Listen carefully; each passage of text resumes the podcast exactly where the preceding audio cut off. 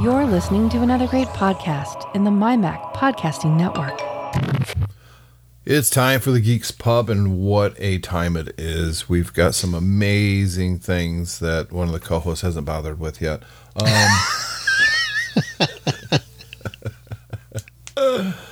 I watched last week's episode before this week. Do me a favour. so, David knows what happens in The Mandalorian because he read about it, and that's exactly the same thing.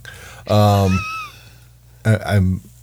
I'm joking, spoilers. but I'm not joking because we're going to spoil the Mandalorian uh, season eight or see episode eight and season two.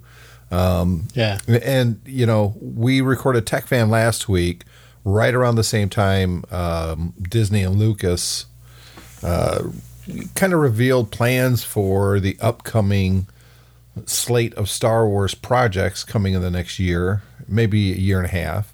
This was Disney's investment conference, so of And course they had to They they had, had to show everything. They had to tip of their entire hand, and boy, did they tip! boy, it, it's kind of impressive. We're going to get to all of that, as well as the post-credit scene in uh, Mandalorian and What post credit scene? Oh, see, he didn't watch it. um, but first, let's let's talk about video games for a second here. Um, specifically, probably the biggest news in video games right now, and I'm not talking about the launch of the new Xbox and the PS5. Yeah, that's old news. That's all news at this point. I don't have either one of those consoles, and I don't quite honestly, unless one falls in my lap, I don't really plan on getting one anytime soon. There's just not enough games.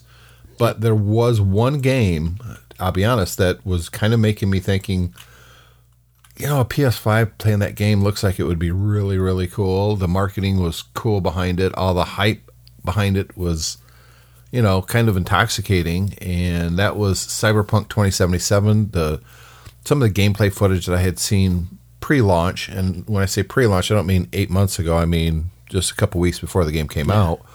Looked super impressive and and kind of an open world. Um, the artwork looked amazing. The gameplay looked really engaging and fun. And what's going on with this game now, David? Well, nothing good apparently. Um, so this this is from the people who did The Witcher, The Witcher Three, which was very very critically acclaimed when Yep. it came out, and this has been on the cards for a while. It's been delayed a couple of times, um, but has had an awful lot of um, promotional hype behind it, uh, including the involvement of Keanu Reeves, who apparently has been face mapped into the game as one of the characters, and he's been going around talking about it. So it's had a really really big buzz, and like you say, this was the first big original game for for these next gen consoles. So it was a real real big deal. And um, often what happens with these games, I remember with Batman Arkham Knight, this was a problem, is they release on multiple platforms, and often the PC is the one that's crap, um, isn't appears not not finished, because you know the PC is a a variable platform is more complicated to develop for, and you, you're dealing with multiple graphics cards and different configurations and all these sorts of things, and it's harder to to hit on. Um, and certainly that was the case with Arkham Knight. And apparently, for the first year of Arkham Knight's release, the PC version was virtually unplayable. Yep. Um, this time round, Cyberpunk has done this, except it's the uh, next gen console versions that are unplayable. In fact, I say next gen consoles, I don't think it's available for the previous gen consoles. I think Yes, it is. for- That's the problem. It is? Yeah. Oh, is it on PS4 and uh, Yes. and Xbox One? Yeah, and they had the biggest problems. Yeah.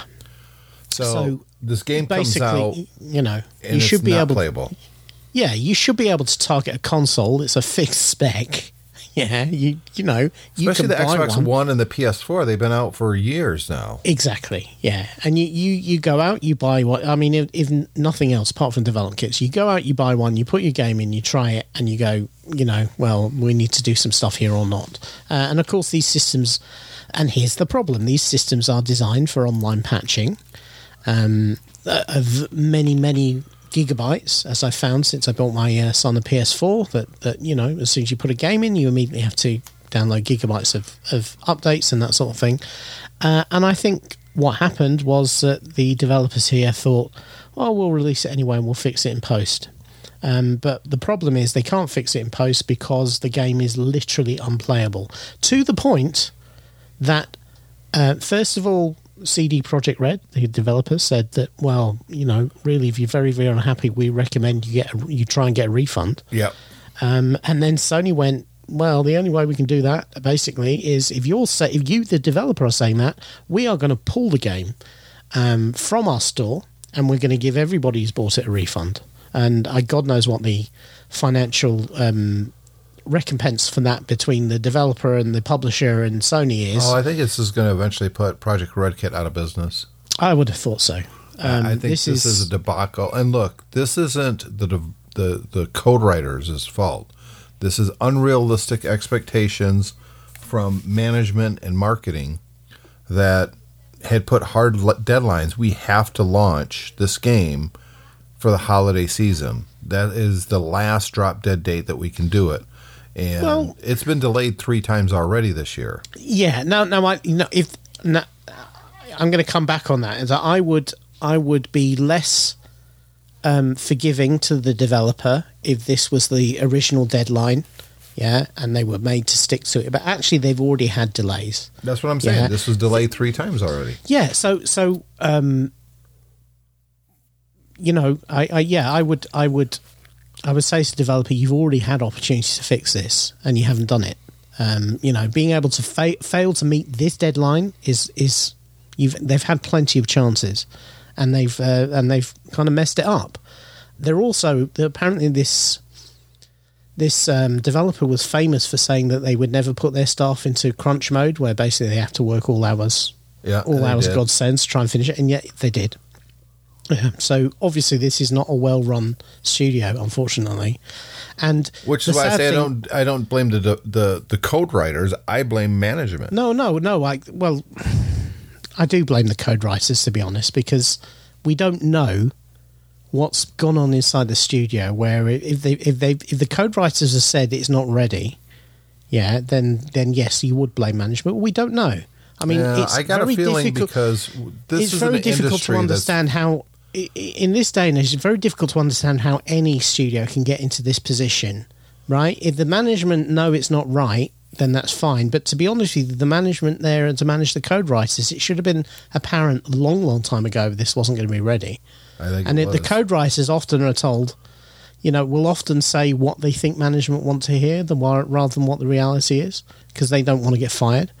Um, you know, the whole thing is is. I, I would agree with you, except this is an industry rife with story after story after story for a decade and a half now, with these big launch titles like this, these AAA titles, if you will, um, going through development hell just like this. And you hear from the code writers afterwards, people who left companies like EA and Rockstar, that says it was awful. Uh, you know, they wouldn't listen to the code writer saying, "Here's the problems. This is how long we need to fix this," and they said, "Sorry, we have to hit this date." That launch date, Christmas time. This is the only thing that's important. We have to launch before Christmas, and if this it, look if this was April and they released it like this, I might be a little bit more sympathetic. But uh, for management, um, you know, well, they didn't tell us it was this bad. You know, we didn't know. We launched it when they said it was ready. No, when you're hitting a hard date like this and it's been delayed this many times, that means it's management and the marketing firms, or the team, anyways, was putting these artificial deadlines that they just couldn't hit. I mean, games of this complexity takes a long time to develop and takes a lot of money. And management has to get it out in their minds by a certain date to recoup that money so they don't go under. I get it. But man, this is just a fiasco all the way around. It just Yeah, I think that I think there's plenty of blame to go around. I'm not mm-hmm. going to blame I'm going to blame CD Projekt Red as a whole yeah, um, I'm not going to pick out. Indi- uh, we don't have enough. I, I think it was Chip and marketing. Chip and Chip. His name is Chip. Chip. He works in the marketing. Oh right, department. Chip in marketing. Okay, yes, it's, it's right. Yeah, fault. you think it's his fault, do you? I do. Uh, I I don't know. Wouldn't it be bad um, if there was actually a Chip in marketing in that company? He's like, hey. I was just the coffee exactly. runner, man. Yeah, exactly. Yeah, it was a lot of coffee though. There's um, a lot of coffee. Yeah. Um, I look. I think I think everybody involved with this all the way through the developer, the publisher, even Sony Microsoft to an extent, yeah, has to bear some blame here. I everyone there, there would have been plenty of opportunities all the way through this for somebody to say, you know what, there's parts of this product that are not right. We are going to have to um, do something about this one way or the other. You know, and the smart thing to do, to be honest, would have would have been to uh, perhaps release it for the platforms it worked best on, which are the the true next gen consoles, and then hold the um, the buggy version, the PS4 and Xbox One versions, yeah, back for three months to actually release them. Then you know, and then and then maybe given those are the platforms that's going to sell because very few Well, people true, have yeah, a PS5 or a new Xbox. Because I and I keep saying the new Xbox because I don't know what the hell its name is. Well, it's very similar to the old one, isn't it? I, I believe I believe it's not called Xbox One now. It's now called Xbox Series S, Xbox Series X. But the problem is that sounds very much like Xbox, which most people think of Xbox 360. So it's you know it's dumb, but there you go. Um, yeah, I, I I know what you're saying, but you know what? Having to pull the game and issue refunds. I mean, let's face it, it's never going to recoup its cost now because nobody's going to buy it. Yeah, it's going to happen when it when, thing it, is I really it's did. patched. Yeah, when it's patched, it's now going to have to be. And there's a bigger problem coming as well because there's a whole load of copies of those games sat under Christmas trees right now Yep. that um, people are going to have problems with on day one when they try and try and run it and find it doesn't work properly. Um, but yeah, the the problem is, is the game is effectively torpedoed now. This is this. You remember that? Remember when those Apple PowerBooks when the batteries caught fire? Yep. And Apple very quickly changed to a different technology, but nobody ever bought that PowerBook because all they thought thought was that's the PowerBook that catches fire. Yep. This is the game that doesn't run properly on your console. Yeah, so it's gonna when they even when they patch it, and they're talking about two big patches early next year. Yeah, um, the uh, nobody's going to buy that game full price now for, for those, those, consoles. a refund. Yeah. It, well, the people who got a refund, if they got a digital copy on their machine, they get to keep it anyway. So you know there is that. But um, yeah, the game is effectively dead. And the the, the irony is, of course, this has been the mo- one of the most hyped games of the of the period. I mean, it's been advertised everywhere.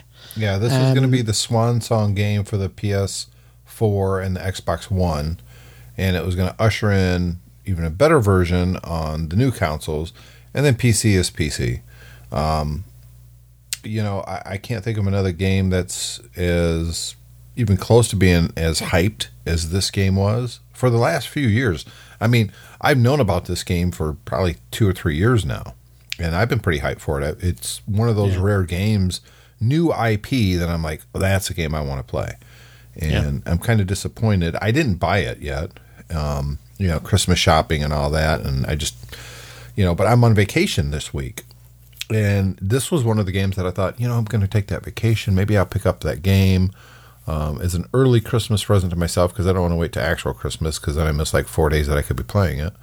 But yeah, it's kind of a game that I, I, I kind of want to get into. That it looks it it just looked like a lot of fun, and that's what games are supposed to be. Um, you know, the only other game I could think that I'm more hyped for is the next GTA game. Yeah. But now, I, I don't know. You know, it it it, it kind of scares me a little bit that could a game with this kind of marketing behind it, you know, this kind of hype, be this bad? I mean, Well, look, th- this is, is, is this uh, sh- kind of showing what the industry is got to cope with here soon? Yeah, well, look, the, the the the gaming industry is now bigger than the movie industry, and it Yep. makes a lot of the same mistakes the movie Has industry makes. Yeah, you know, and, and particularly on the marketing side, because the marketer's job is to market the game, and they will do what it play whatever tricks they have to play to make the game look as amazing as possible. And at no point does anybody turn around and say, you know what, maybe this game isn't quite as good as we're making it out to be, and that that's going to cause a bit of a PR backlash. Um, and and it's the same. How many times have we have we seen really really terrible movies get marketed the hell out of, and the trailers look are made to look amazing, including sometimes, and we've talked about this before, scenes in the trailers that aren't in the movies, lines in the trailers that aren't in the movies, Yeah. uh, effects in the trailers that don't make it to the movies. Yeah, well, one is a good example of that. Yeah, exactly. And marketing, they don't care. They say that our job is to sell it. So what we're doing is selling it. And if we're not honest about what we're selling, um, that's not our job. Our job is to sell the product we're given to sell. You know, and, and that's how marketers sleep at night. And um, I don't I don't think it's particularly.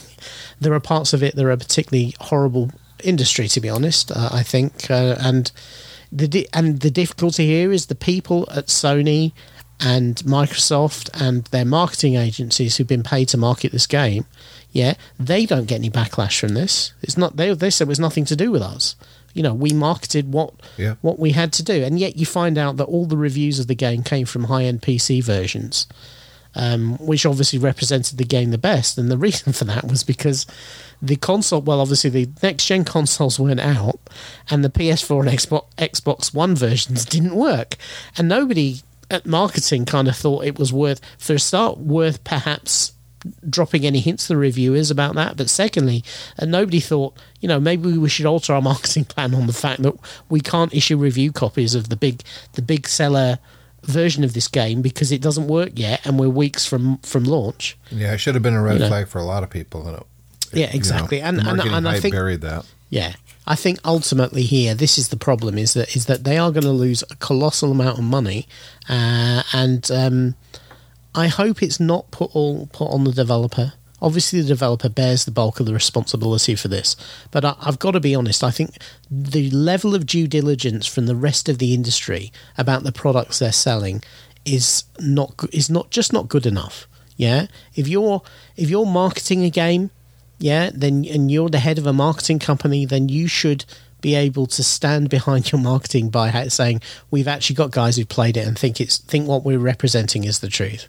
Yeah. and just in the same way, if you're publishing a game, you should also be able to say I'm happy with the product I'm going to publish, and I'm not just relying on assurances in an email from the developers that don't worry, the next patch will fix it, the next patch will fix it, uh, and the closer you get to mu- to release day, and they're still going, well, yeah, we're still working on the patch, is not good enough, you know. And then inside the developers, the management need to be able to say if you've had delays, particularly if you've had release delays, yeah, you must be able to guarantee that the you know the product that we're going to finally issue works properly and is good enough. And that means the management actually playing it, not getting a demo or getting a PowerPoint or anything like that. It means them actually sitting down and playing with it. And I think the problem is a lot of people in this industry don't play the games they sell.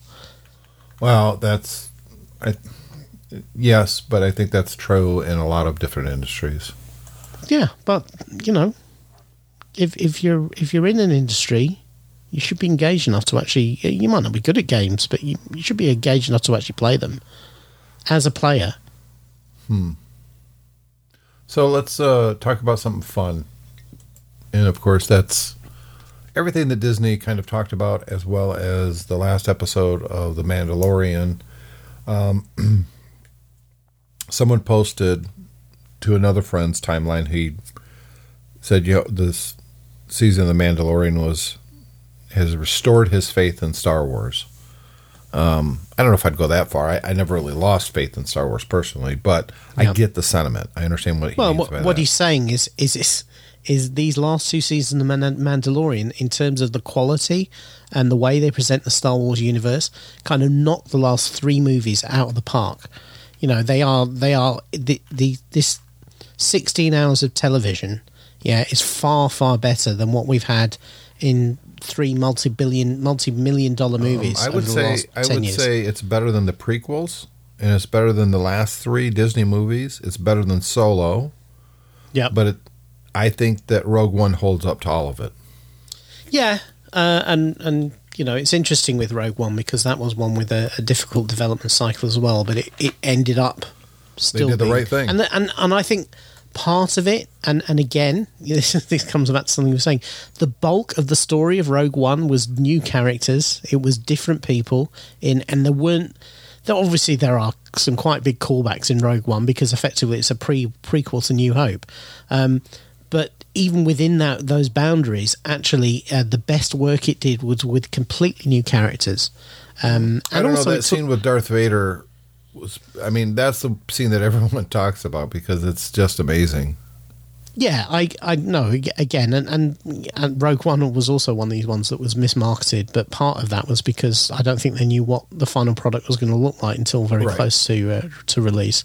Fortunately for Rogue One, it, Smart it smart tra- people stepped in and said we need to change some things here. Yeah, and it, and not not only that, it transcended the problems that that it had had in production, um, and um, hopefully some people learnt from that, and, and that's reflected in what's happened what's happened with the Mandalorian. Well, but I, think, the Mandalorian shows when you put the right people in charge who are both passionate about what they're doing and the subject matter and have the technical chops, whether it's writing or directing or simply putting the right people into those roles, you're going to have a really good story at the end.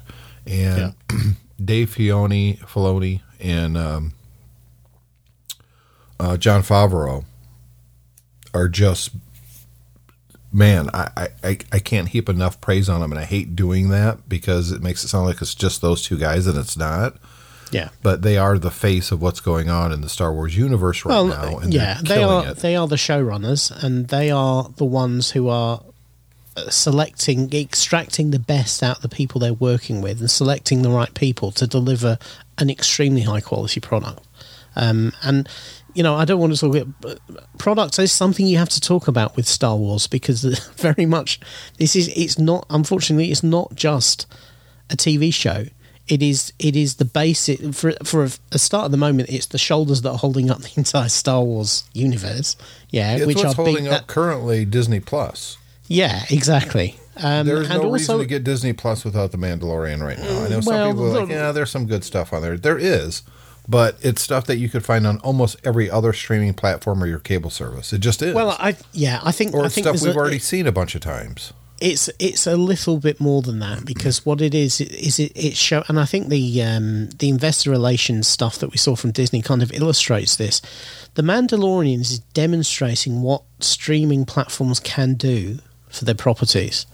And, and you know in delivering fantastic levels of entertainment and entertainment that is that is easily the equal of the stuff you see in the movie theaters Yep. and they're demonstrating that they, that it can be done and it can be done well. And and I guarantee, and COVID is part of the fact that we got so much new TV announcements in the Star Wars universe from Disney and from the Marvel universe as well. Obviously, they're pitching towards what they're, they're taking a play on what they think the new big thing might be. And of course, at the same time, there's not much point in investing in new movies at this point because the, the you know that's a very much an open question about what's going to happen to, to movie theaters over the next couple of years. Yep. So obviously, COVID has driven more investment towards TV, but The Mandalorian has demonstrated that you can do really, really high quality entertainment that will bring eyeballs to your platform. Yeah, uh, in a way that TV often hasn't done in the past. We've talked about, you know, we, we've never been in a better time for TV, and and that's absolutely true. Yep. But what what what's changed is the last four or five years we've started to get movie quality stuff. Yeah, Delivered- Stranger delivered as TV. and- Yeah. you know th these series coming out.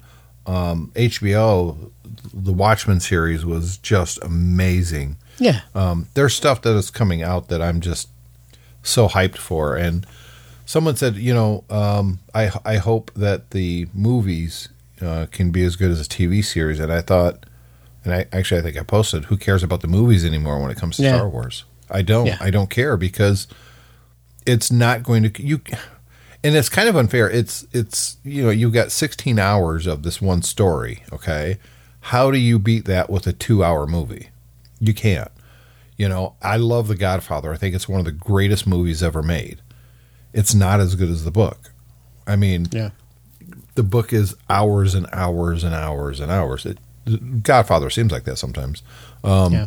but you just can't compare it. I mean, I, I don't care about the Star Wars movies anymore. Then the opposite. Well, I don't want to say the opposite. It, that's not true with the Marvel stuff, though. And we are focusing on Star Wars right now, but we, let's also talk about before we get into uh, more of the Star Wars stuff. Let's also talk about what's coming to Disney Plus from Marvel because they are still planning on releasing Black Widow to theaters. Now they're talking about March or May, something like that, which I think is a huge mistake, but whatever. Yeah. There are some projects coming up from Marvel on Disney Plus that look to me as exciting as what's coming up on Star Wars.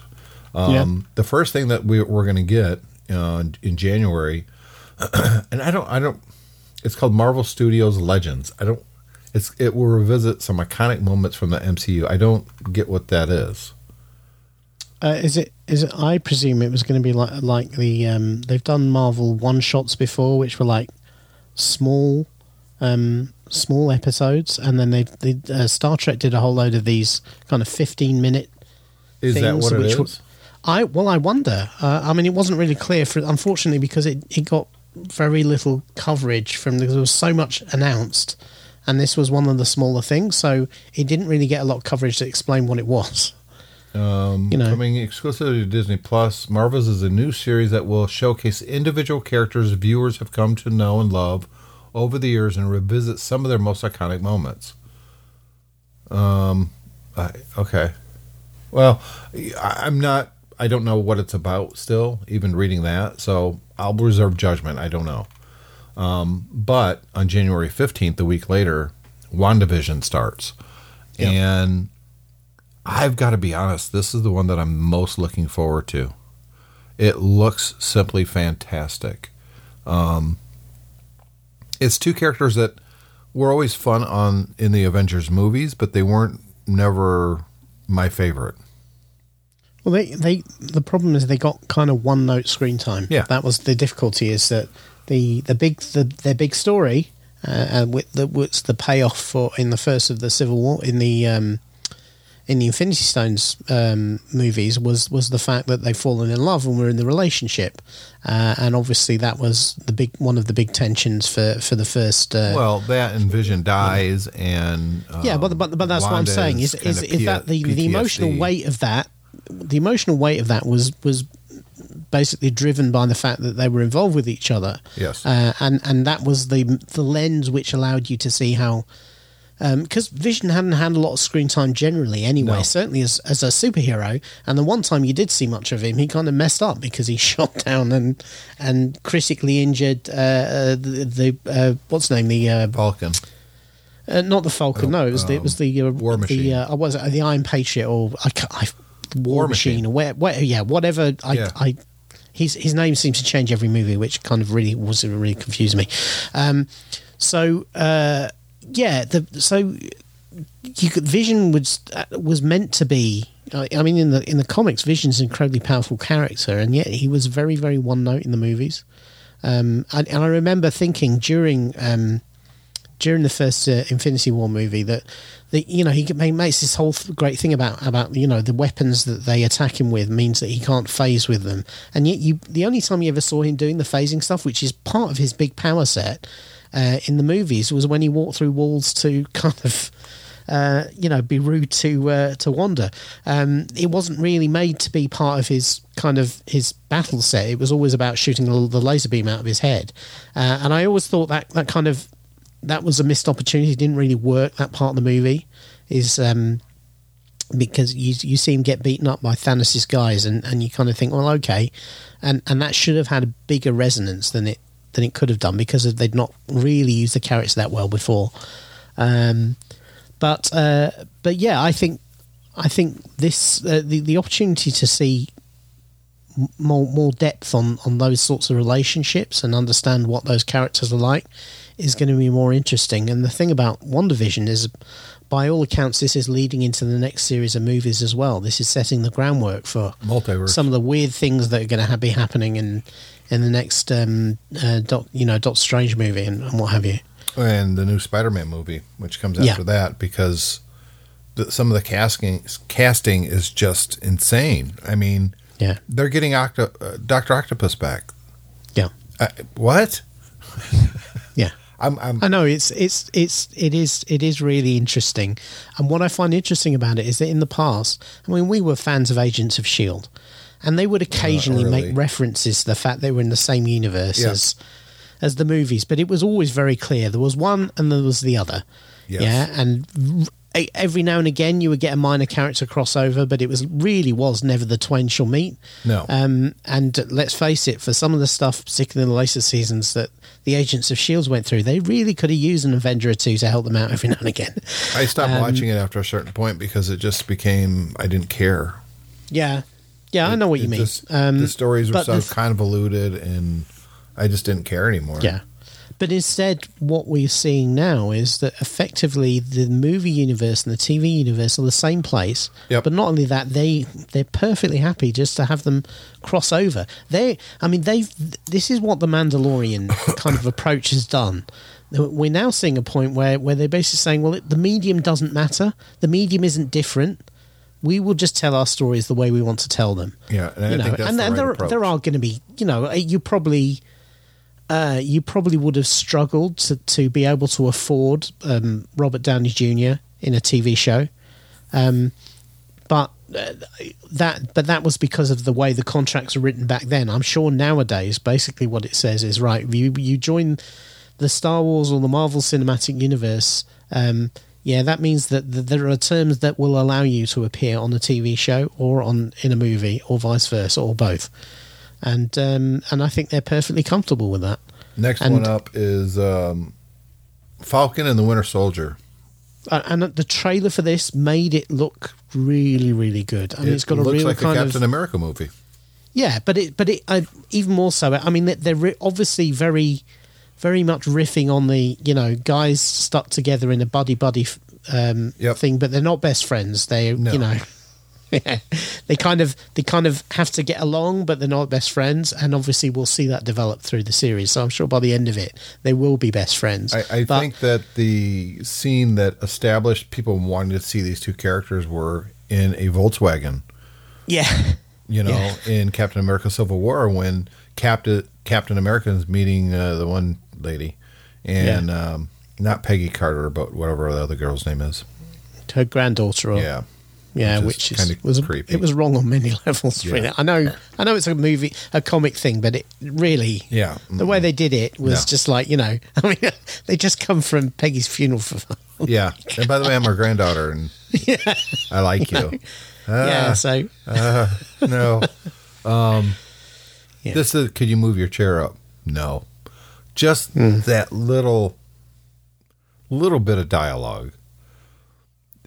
It establishes immediately these guy, these two guys are together because of Cap. They're not Yeah. really friends. They don't really have anything to do with each other. well, it's, it's even more than that because they are both very close friends of the captain. yeah. You know, and and that in itself obviously causes tension between them because they're Yeah, not the the, same of my type friend of guy. doesn't necessarily make him my friend.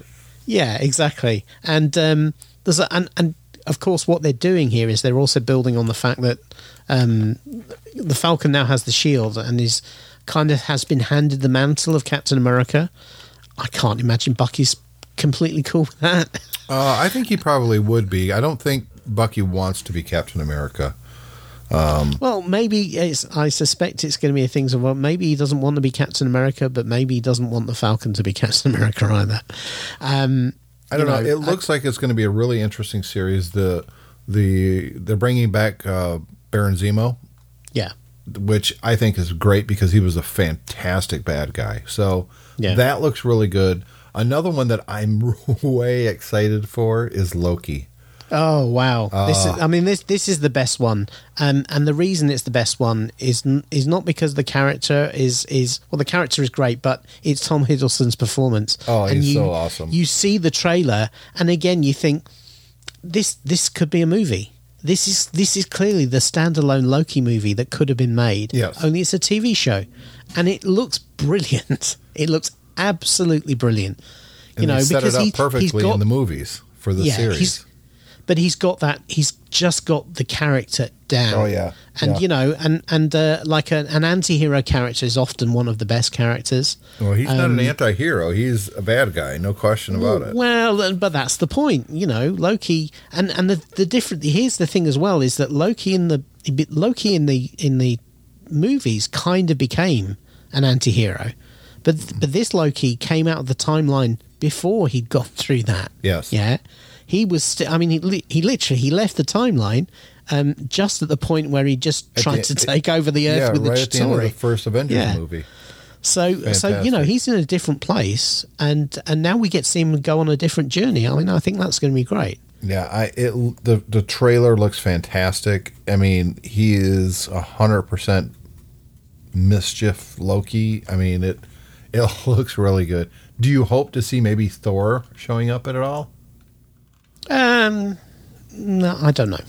Yeah. I don't. I, I don't know. I mean, Thor's and well, I mean, it's time travel, so who who the heck knows? I, I think I think they'll do more cameos rather than direct. I, I think the the Thor Loki relationship is is part of the MCU that has really been gone through quite a lot. I agree. and I don't think it needs revisiting at this I point. want more fat Thor though. well, don't we all? Don't Oh we all? It was one of Um, the best. Yeah. Um, or or as he's affectionately known, Lebowski Thor. yeah. Lebowski Odinson. Um, the next one is Marvel's What If animated series. I I, I think it could be good. Um, I don't know. That one I'm a little. I don't know. It, I- it I looks mean, like it could be pretty good though.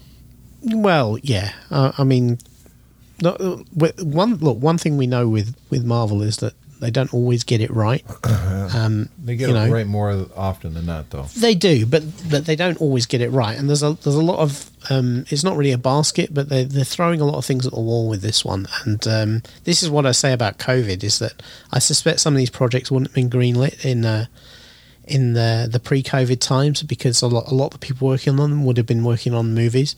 Yep. Um, so I think I think you know they look they're taking risks. They're seeing what works, what doesn't. Uh, I think I think doing that sort of thing as an animated show is probably a good idea.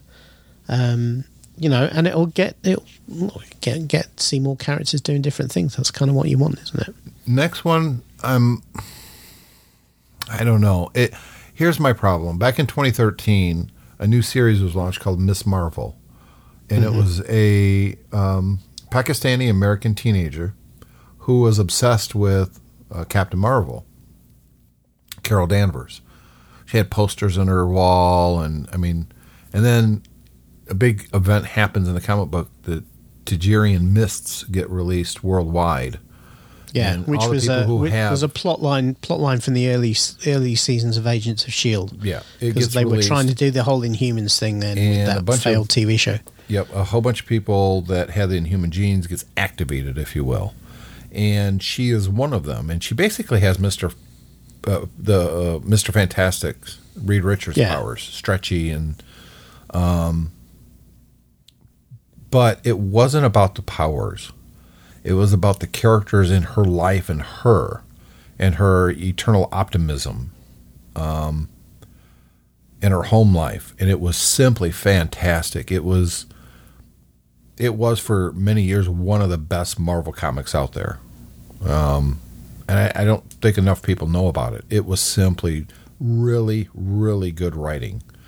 And for them to, to jump in with the series, I'm a little bit worried.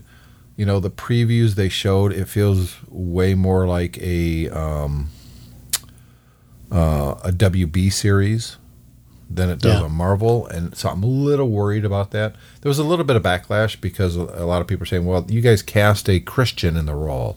Like, really? Really? Yeah, well, look, Come on. well, it, uh, on the internet, somebody will always pick a hole in whatever anybody does, you know, because because you could hire you could hire somebody who is a, a Pakistani American, uh, a Muslim, and all like that, and then you then you turn somebody would turn around and say, "Oh, the skin's not dark enough," or Yeah, um, it's always going to be know, something like that. It's, she's it's got an, sad. You know she's got an, her grandfather was Iranian and that's uh, you know or um, Yep. so, somebody will always find uh, something to get infuriated about it just it doesn't But- matter because those people are tiny a tiny minority Except, except here's the problem though, and I, so here's why I kind of sympathize that this character's uh, religion is a huge part of the series. It, it it is one of the motivating factors of who she is as a character. Um, and it is what endeared a lot of people to her. yeah but, but the, I know they're actors; But, they can well, act. They, they're acting. I know. Yeah. I get it, but if No, that's no, your I under- thing, I mean, Yeah, I you, un- you I know, finally I get un- someone that represents who you are on the screen, and the actor doesn't believe in this, these these things. Now you can say, Yeah, well, but- yeah, but Tom Hiddleston isn't a mischievous guy. I mean, exactly. Yeah. I, I get it. I get your acting. arguments. I do. And I, I the understand. biggest, uh, let me tell you, the biggest, uh, I, I actually thought about this recently. The biggest thing that illustrates that to me is if you if you look at Chris Evans, a lot of people forget that Chris Evans played Johnny um, Johnny, Storm, Storm. in the fan, in the first two Fantastic Four movies. Yeah. Now you could watch him in that, and then immediately watch Captain America, the first Captain America movie. Yeah, and you wouldn't even realize they're the same person. That's how different his performance is. Yeah. Yeah, I know there's a few years between them, but what I'm saying is that nowadays I suspect most people would think that the real Chris Evans is kind of like Captain America, a very straight up, you know, do good type guy, you know, straight down the middle, very honest, very, uh, you know, Boy Scoutish, a bit like Captain America. Yeah.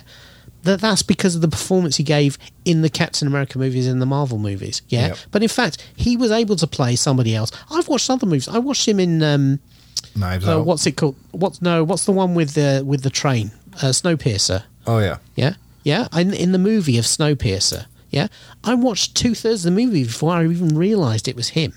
Yeah, that and that's because it's it is acting. The whole point about acting is that you you build characters not just on your own experiences, but you know you go away and you research things and you you project the things that the director wants and what the script wants and that sort of. That is acting, and I while I'm I'm fully on board with the fact that people of different minorities need opportunity to act. Yeah, I don't believe it has to be. Well, you can only go out and you should only go out and act in a role where, which completely fits your personal demographic profile. Yeah, that is not acting, and I don't. I don't have a lot of time for that. You know, I think. I, I think uh, what what do you want the casting directors of, of the TV series and the movies to do? Do you want them to pick, pick the best performer for the role, or do you want to say, "Oh well, you're you're actually better than this other guy, but you uh, this uh, other lady, but you're not you you don't have the right religion, so therefore you can't do the job." I mean, So that- you're okay if Mel Gibson plays Moses? In the right circumstances, yes, I am. Yeah, I- the, the point is, I don't, I don't think, I don't think Mel Gibson's personal uh, background, yeah, should bar him from the role. I mean, Moses is a very good example. Yeah, Moses was a, uh, was brought up as an Egyptian. So he was brought up as an Arab in a in a um, a, re- a religion that's complete anathema to anybody who's Jewish. Yeah, because you know the the Egyptian religion is is effectively is a cult religion. It was was like cult religions. They worshipped objects. Yeah. So you're not going to find anybody who's going to play Moses with that as their background. So why not Mel Gibson if he's good enough for the role? If he's going to bring what you want you want what you want to the role. If you you know if you want a Moses who who likes to call people sugar tits, then Mel Gibson's your guy. Except the whole anti-Semitism rant that he went on, but you know. Well, yeah, me. okay. Well, you, you'd hope if he's a good enough actor, he could kind of get past that. He's not. He's not. No, He's not. which is why your your example is Although he did just play Santa Claus, and it was actually kind of entertaining. Um, Hawkeye is the next one. I'm. The- This looks good. It looks very good. Um, they're going, they're they're going for the right, um, the right uh, Hawkeye setting Yep. because Hawkeyes have been a pretty diverse character over the years, but they're going for one of the best stories that was told about Hawkeye. Yep. Um, they've got they've got the uh, you know the the new young Hawkeye in there, um, played by Hailee Steinfeld, who's a really fantastic Really actress, actress. Oscar-winning Yeah. actress. Yeah. Uh, Um, she Hulk looks funny. Uh, they haven't shown anything about it because they haven't started filming or anything yet, but it's supposed to be a comedy. Yeah, well, you know, She Hulk. Why not? I, I always, I always thought was an amusing character. Anyway, because she broke the third wall a lot. yeah, well, exactly. She's she's one of those. There's, you know, I don't. This stuff is weird, and I don't give a crap about any of it. Type characters, um, and it's such it, it, because it's so different to the Hulk. You know, who who obviously is is you know barely intelligible a lot of the time. Um, the, the the idea of of having you know a professional woman who who just happens to be green and incredibly strong, um, and just doesn't give a crap about anything. I think is is going to be uh, is going to be a, an interesting uh, in, interesting TV show.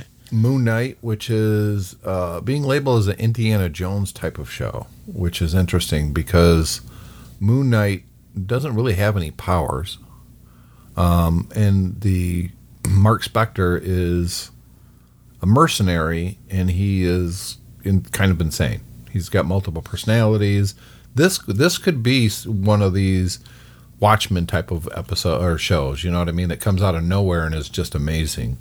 Uh, well, yeah, because again, the, the, the, I mean, I until this was announced, I'd never heard of Moon Knight, so um, there's going to be a lot of most people I would have thought in that situation, and that gives uh, you know the uh, the showrunners a lot of opportunity to put their own stamp on it.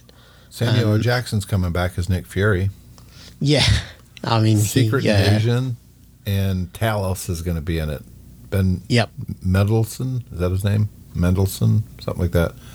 Um, he, the of course, he played the uh, cr- uh, the Skrull in Captain America or Captain Marvel.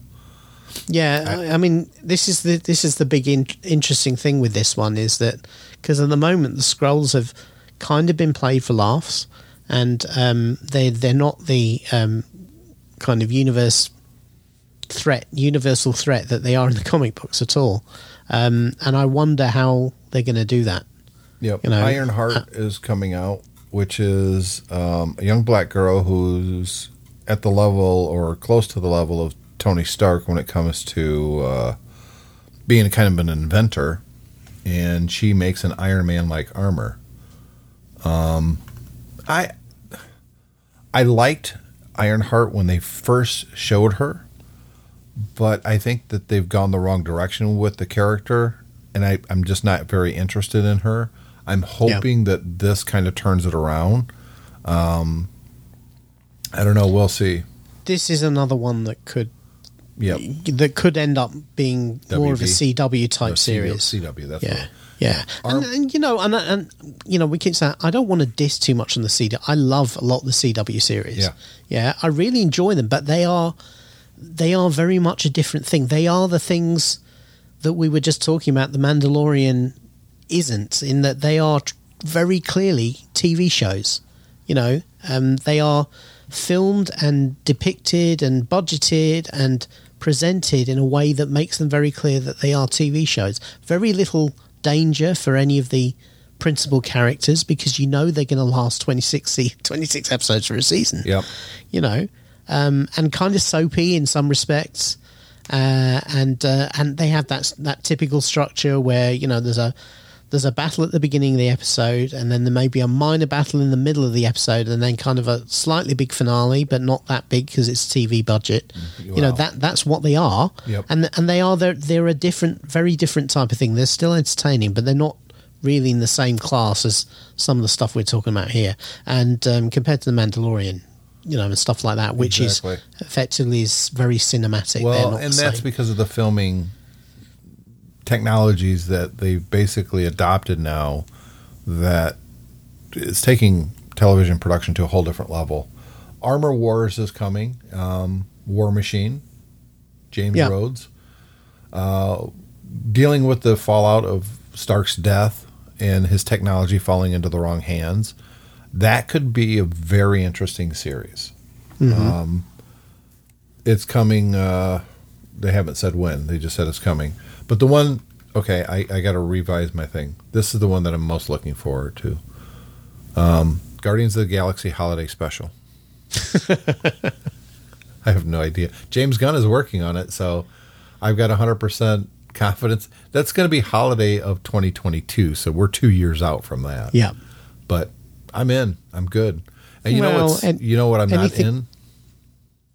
I'm not into. I'm not into talking about all the Star Wars stuff coming up. We're going to save that for two weeks from today because David hasn't watched. I know he read it. It's not the same. We're going to talk about all the Star Wars projects coming out, including. I know I hinted to the beginning of this series, uh, this episode, but we're not going to hit it this episode. Um, Mandalorian season two. We're going to review the whole season, including spoiling everything. We're going to talk about the upcoming uh, series coming from Disney Plus. Um, they all look very interesting, and uh, you know we'll see what's going to happen. So just before we just before we finish, and thank you for that um, blind sign right at the last minute there. Well, we're my my we're like my 50 attitude, minutes. my attitude, guys, was um, let's just talk about it. I know what happened, um, and uh, as long as you don't ask me any direct que- direct Yeah, opinions I, I want you to watch it before we discuss it. I know, I know you. and do. it, and it I gives know. the listeners out there a little bit longer to Yeah. uh, to watch the look anybody listening to this episode i'm sure has seen the last episode but there might be a couple of nuts like you that haven't watched it yet um, so we're going to hold that for Yeah. two weeks But before we before we finish, though, I just want to ask you one question Yeah. um, about, about what we've just been talking about. Yeah. We've got two very different plays that have been that have been done over the last few weeks. We've got the HBO Max play, which is Warner Brothers basically saying all our movies are just going to come out on HBO Max, and you really watch them pissed there. off a whole bunch of people Uh, it, it did up. We, we were excited about it, but it upset a lot of people, Yep. um, and a lot of people in the movie industry Yep. apparently feel they weren't consulted. they weren't They weren't. Well, they yeah, no, they weren't. I, but they feel they should have been consulted. I don't know quite what how that conversation would have gone. It would have gone Warner Brothers going, "We want to do this," them going, "We don't want you to do this," and Warner Brothers going, "Well, it's our money, so we're going to do this." I mean, that's pretty much how it would have gone.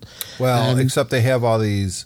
Look, if uh, here, here's the problem for some of these actors that are coming out saying, and directors that are coming out saying this is bullshit.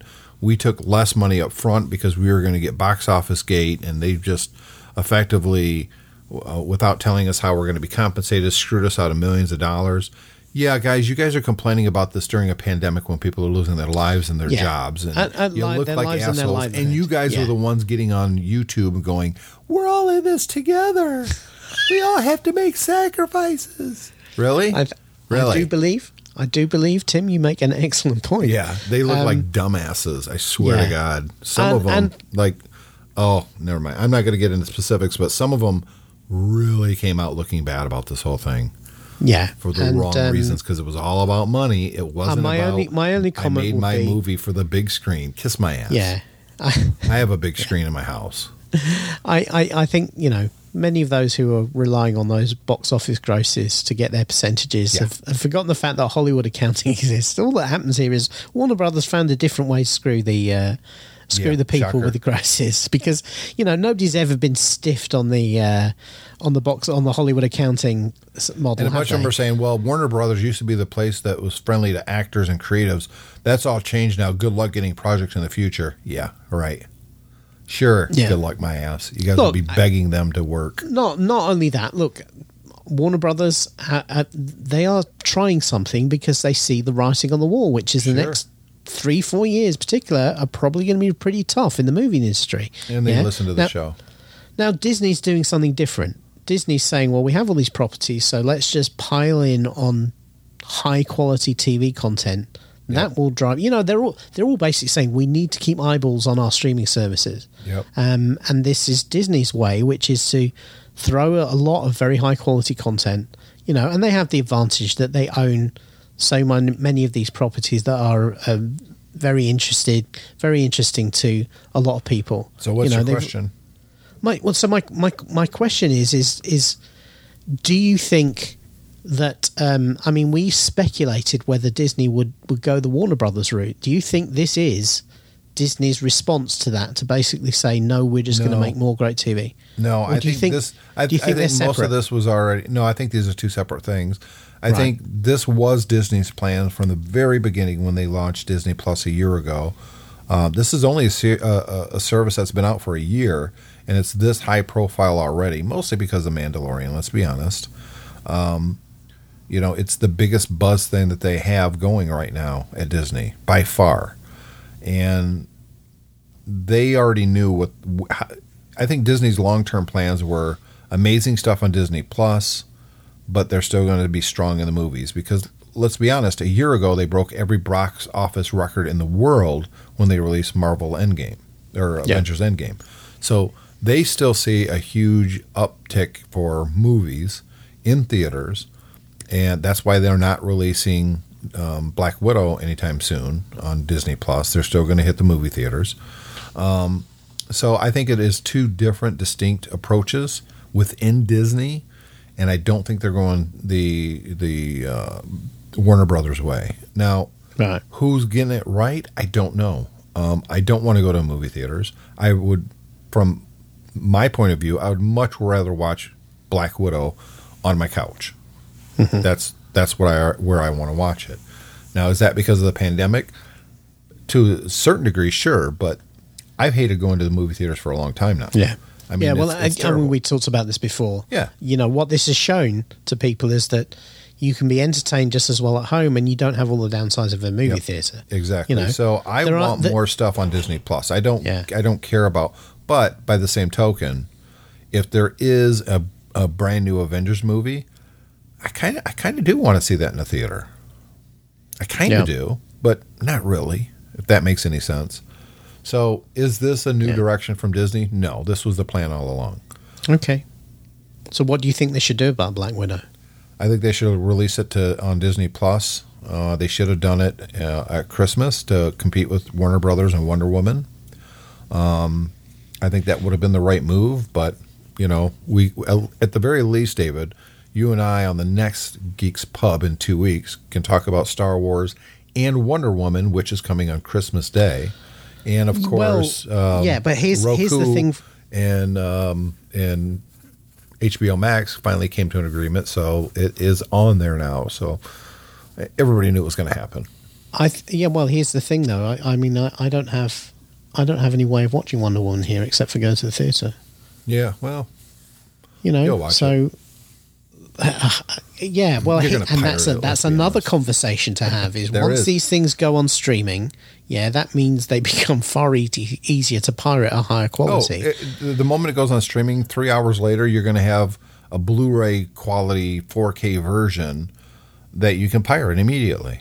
Absolutely, hundred percent, it's going to happen. of course, I wouldn't ever do that, so I probably Never. won't have seen it by You the time we talk about it. this. Yep. yeah. Okay. So with that, we're going to wrap up Geeks Pub. We'd love to get feedback from you guys. It's the show at geekspubpodcast.com, or you can go to geekspubpodcast or mymac.com and leave a message there. We will read your uh, comments here. We haven't got any uh, to speak of, uh, so send us feedback. We we definitely want to get feedback from you guys. If you'd like to be on the show, we are encouraging people to do so. We've already had uh, people on, well, one person on the show in the past. We'd like to invite more. Uh, last week on TechFan, we had a guest. So, hey, if you're up to um, being on the microphone at 7:30 a.m.